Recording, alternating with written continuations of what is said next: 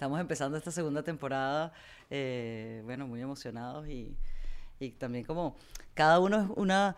Yo te digo, espero que no terminen nunca, porque para mí cada día es aprender algo. Cuando estoy hablando, eh, en, un amigo se burló y me dijo, chica, tú estás con ese micrófono como un dildo, desatada, desatada. y, y es como una función de autoterapia, yo creo, de, o de, de crecimiento, de aprender. A veces uno escucha o uno mismo tiene la oportunidad de, de, de escucharse a sí mismo, porque al, al principio en los primeros episodios hablaba yo sola. Bueno, tiene, primera vez que, que hago un podcast. Así que... Lo estamos desvirgando. Me están desvirgando.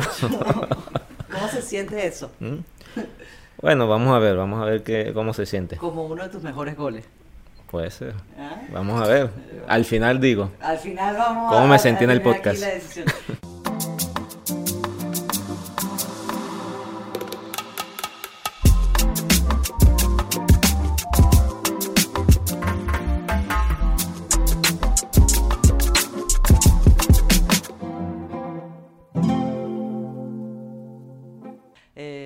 Que vuelvo y te repito, qué cool que estés aquí en The Zingg, gracias por tomar el tiempo y, y venir a conversar con nosotros. Soy fan y aparte de, de tu trabajo, de tu carrera, de todo lo que has logrado, de llevar ese, ese tricolor de, de nuestro país en, en tanto alto y con tanto orgullo, y en un deporte que yo personalmente amo. O sea, no sé si son todas las mujeres en el mundo que deberían de ser, porque además trabajo con el fútbol de, en la organización que lidero, que se llama Goleadora, como ese instrumento, ese lenguaje universal que nos puede demostrar que tenemos mucho más cosas en común a las que, a las que nos dividen, ¿no?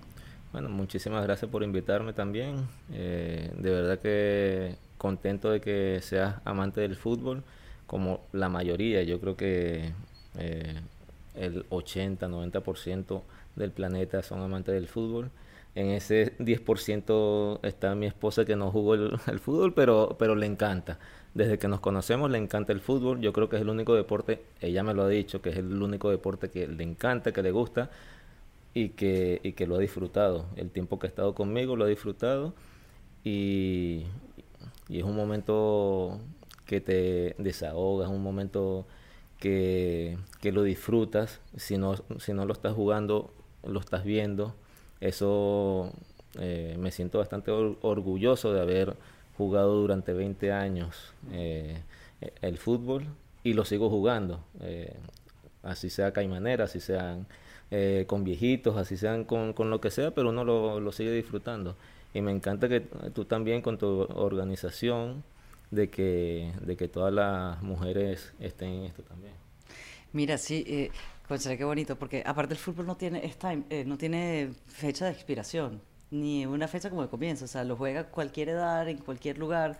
Yo en los lugares más remotos que he estado, ahorita estaba, fui a Senegal, en África, podemos implementar el programa de la fundación allá, y tengo muchos retos, porque imagínate, es una cultura con una tradición diferente. Pero en cada esquina, en todos los lugares, hay un señor que me dijo... Las personas que no entienden el fútbol, porque hay gente que te dice, ¿por qué utilizar el fútbol para un impacto social? ¿Por qué no el básquetbol? ¿Por qué no el béisbol? Y es que y, y se volteó un señor muy inteligente y dice, los que no entienden el fútbol no entienden el mundo.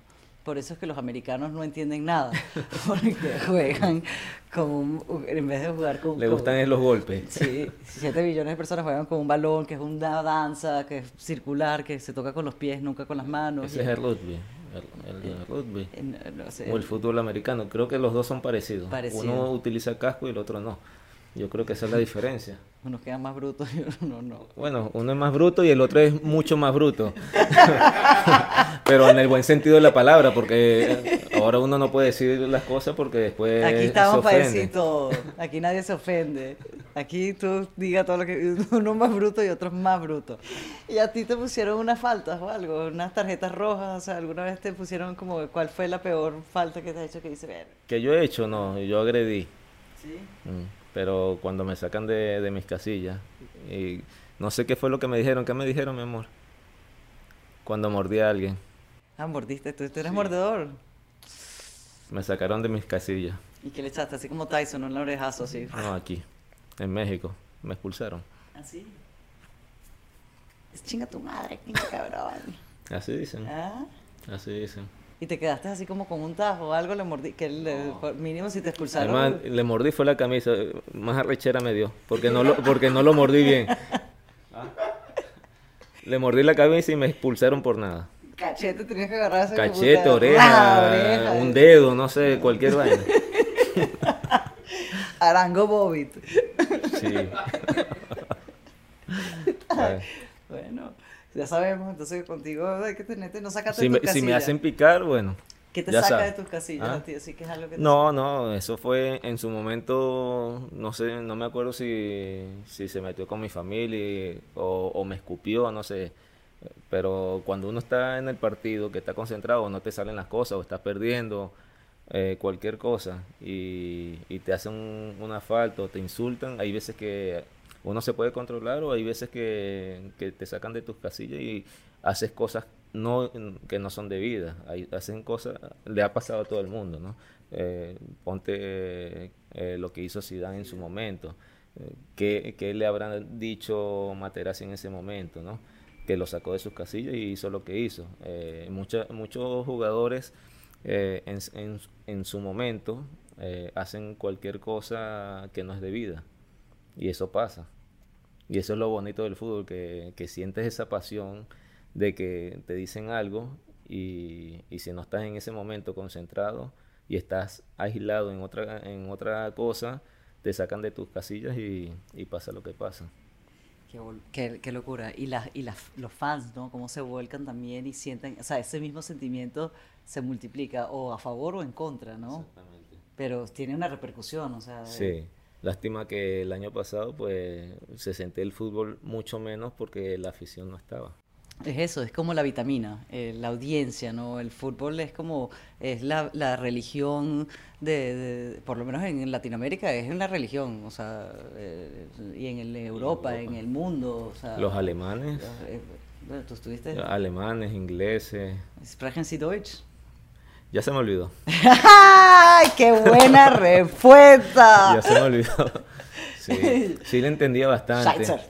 Eso, bueno. Sí. Eso, no, eso, no, eso es muy grosero. Eso es muy grosero. Sí. Para el podcast Caramba, es muy grosero. Mira, mira, pero... Me, me, puso, me puso mal. No, no, pero este, sí entendía bastante. Eh, al principio pues, tenía traductor, pero... Después eh, sí entendía bastante, hablarlo era mucho más complicado, uh-huh. pero sí me entendía bastante con los compañeros. Al principio, bueno, te cuesta, te cuesta porque llegas a un país donde el idioma es muy complicado, donde la cultura es sumamente complicada y para un venezolano mucho más. ¿Por qué? Eh, porque nosotros los venezolanos siempre sim- hem- hemos sido... Eh, que, que no llegamos a la hora, era, somos impuntuales. impuntuales.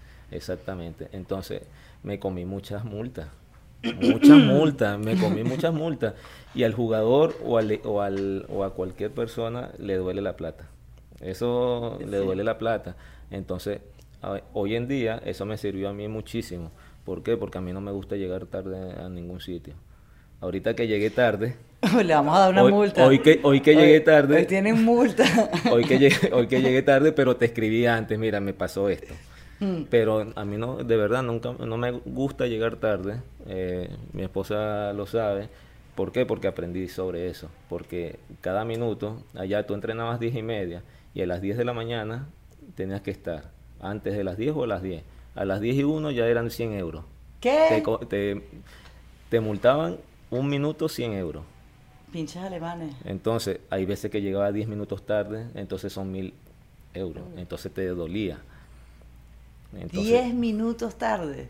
Y yo siempre llego treinta minutos tarde, o sea bueno, que son treinta mil euros. No, tres mil euros diario, me... imagínate. Entonces ponle... Arruinada. Claro, ponle mil euros diarios. Mil euros diarios te va doliendo la plata. Entonces eso, esas son cosas que, que uno va aprendiendo y que te deja el fútbol y te deja los países donde tú has ido. Y eso, ese aprendizaje es bastante bueno. La disciplina, la disciplina, el respeto a los demás, ¿no? Exactamente. Eso es tan esencial, yo creo que para el mundo entero claro. y para cualquier sector en lo que vayas a hacer. Si, y ese, y ese es el respeto también hacia la persona, porque imagínate que yo estoy en una reunión y me están esperando y yo llego tarde. No, no quiero que me hagan lo mismo. Claro. Y eso es importantísimo en la vida. esos son los mismos valores que nosotros tratamos de, de, de que es único, que te lo da el fútbol, eh, o de una manera te, lo, te, te brinda la oportunidad de aprender y, y de entender eso, como te lo hicieron entender por cobrarte. Uh-huh. Yo te digo que la gente no entiende sino hasta cuando le duele la cartera. Orinoco me ha acompañado todo de Zingg, y en esta, bueno. la primera temporada que fue bastante eh, intensa, y en esta que estamos como, aparte de encontrar todas esas cuestionamientos de que no nos limita, etiquetas, no etiquetas, prejuicios, esto en este momento es encontrar esa cosa que nos hace a cada uno de nosotros únicos y diferentes, ¿sabes? Además que tus, la iris es diferente, la huella digital es diferente, tus maxilares, o sea, tenemos tantas cosas que son singulares de cada persona que ningún otro individuo de las siete billones de personas lo tienen. Mm. ¿Cómo encontramos esa, esa, esa, esa fortaleza, esa, esa cosa que nos separa de, del resto, ¿no? Eh, ¿Tú qué dirías que para ti, Juan Arango, qué es lo que crees tú que, que te hace único? Y no de una manera egocéntrica ni prepotente, sino honesta y... y... No, yo creo que siempre he sido yo. O sea, aparte de lo futbolístico, siempre he sido una persona eh, humilde, eh, que sé de dónde vine. De repente muchos dirán... eso también, pero creo que lo que fui eh, en cuanto al fútbol, eh, que me han catalogado del mejor de la historia del fútbol, eh, eso yo lo, he, yo lo he dejado a un lado y me veo más como, como, el perso como la persona, como el, los, como el padre de, de, de familia, como esposo, y, y que soy una persona normal como cualquier otro. Qué bonito. Eso, eso para mí es lo esencial. Ya después vendrá que, que fui eh, uno de los mejores en tiros libres o, o el mejor de la historia del fútbol venezolano. Eso ya viene después, pero para mí lo más importante es la, la persona. Y ese ser humano que es lo que yo creo que refleja y lo que conecta con todos nosotros, cuando te vemos jugando, como te vemos engranando todo un equipo y lo difícil que ha de ser, porque pues tienes tantos egos y son once jugadores que... cómo se entienden o no se caen bien, pero tienen que quizás... Sí, son, son personas diferentes, como tú dices, pero en, en el fútbol yo creo que es, eso es lo bonito, ¿no? Eh, por ejemplo, a mí me tocó una etapa de la selección donde creo que con muchos jugadores eh, es muy difícil eh, hacerte amigo de todos ellos, mm-hmm, o llevarte bien con todos ellos. Y... en la selección yo creo, no, en los veinte años que yo estuve, nunca vi una pelea entre compañeros, nunca. Y eso es difícil, bueno, eso es complicado. Ahora que, que dentro de la cancha discutas por un pase malo, eso, eso pasa por, es la adrenalina del partido, que no te sale como lo comenté antes. Te sacan de las casillas y te pero, muy rico, sí. los colmillos. Pero, pero de pelea, de pelea a pelea, eh, como en clubes, uh-huh, que yo sí he estado en clubes, tanto en España, en Alemania, en clubes sí ha pasado. ¿Por qué? En diferentes culturas, eh, porque hay venezolanos, hay colombianos, hay brasileros, hay... alemanes, hay de todo, que son culturas diferentes. Y ahí sí se ve mucho más eh, la discusión, las peleas. Es mucho más complicado que en una selección, que, que somos más venezolanos y, y sabemos la cultura de cada quien, sabemos qué nos gusta, sabemos eh, a qué jugamos, eh, o sea, cualquier cosa. Claro. Eh, hablamos el mismo idioma, en cambio en, cambio en fútbol... Eh, de Europa es más complicado porque hay algunos que no hablan el mismo idioma. Claro. Las, se las señas son diferentes, como lo estábamos hablando antes. El chino. Imagínate un chino jugando en Alemania. Pi, pi. Un, ve un venezolano jugando en Alemania o un venezolano jugando en China. O sea, le, le levantan la mano así, puede ser que te... eso es un insulto, puede ser para ellos. Entonces es complicado. En cambio, tú le levantas la mano así a un compatriota tuyo, sabe, sabe qué es, qué es lo que pasa. Hay muchos egos, sí, hay muchos sí, egos, sí. Pero más que todo, en la selección yo nunca lo vi. Puede ser, en, en esta época de la selección no lo sé. No lo sé porque he estado un poquito apartado.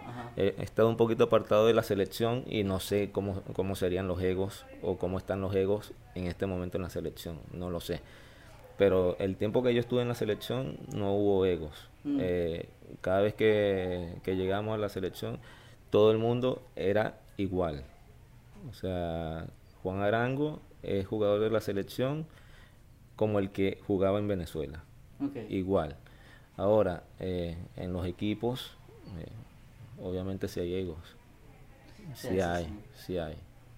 Indudablemente. Y que si a uno le pagan más y a otro le pagan menos, y entonces eso empieza a causar un problema. Seguramente, seguramente. A mí me pasó en, en Tijuana, en México, me, me pasó. ¿Qué pasó? ¿Mm? ¿Qué pasó? Ahí está. me pasó, te pasó. No, o sea... Habían argentinos ahí, habían argentinos, eh, que no voy a decir los nombres, pero habían argentinos que seguramente pensaron, un venezolano ganando, eh, ya yo venía de Alemania, un venezolano ganando más que, que yo, uh-huh. es imposible. ¿Por qué? Porque los argentinos, o, obviamente, el fútbol argentino es más que el venezolano. Y seguramente les molestó, entonces me costó, me costó bastante porque... Habían cinco argentinos y, y jugaban dos centrales, un contención y dos delanteros. Entonces jugaban más que todo por la derecha, yo estaba por la izquierda. Y, y me costó, me costó muchísimo. Y este, tuvimos mucha diferencia. ¿Y cómo hiciste? O sea, ¿Mm? ¿cómo, cómo, cómo sobrevivís un momento así? O sea, ¿cómo lo arreglas? O sea... En ese tiempo estaba Farías de entrenador. Uh-huh. Él no se dio cuenta mucho, pero el preparador físico se, se, se dio cuenta mucho porque... Yo siempre andaba con cara de culo en los entrenamientos. que, que no me cuesta mucho, porque me dicen que, me dicen que yo siempre andaba con cara de culo. Este, mucha gente pensaba, o sea, porque, porque yo andaba serio así, pensaban que yo era agrandado. Uh-huh.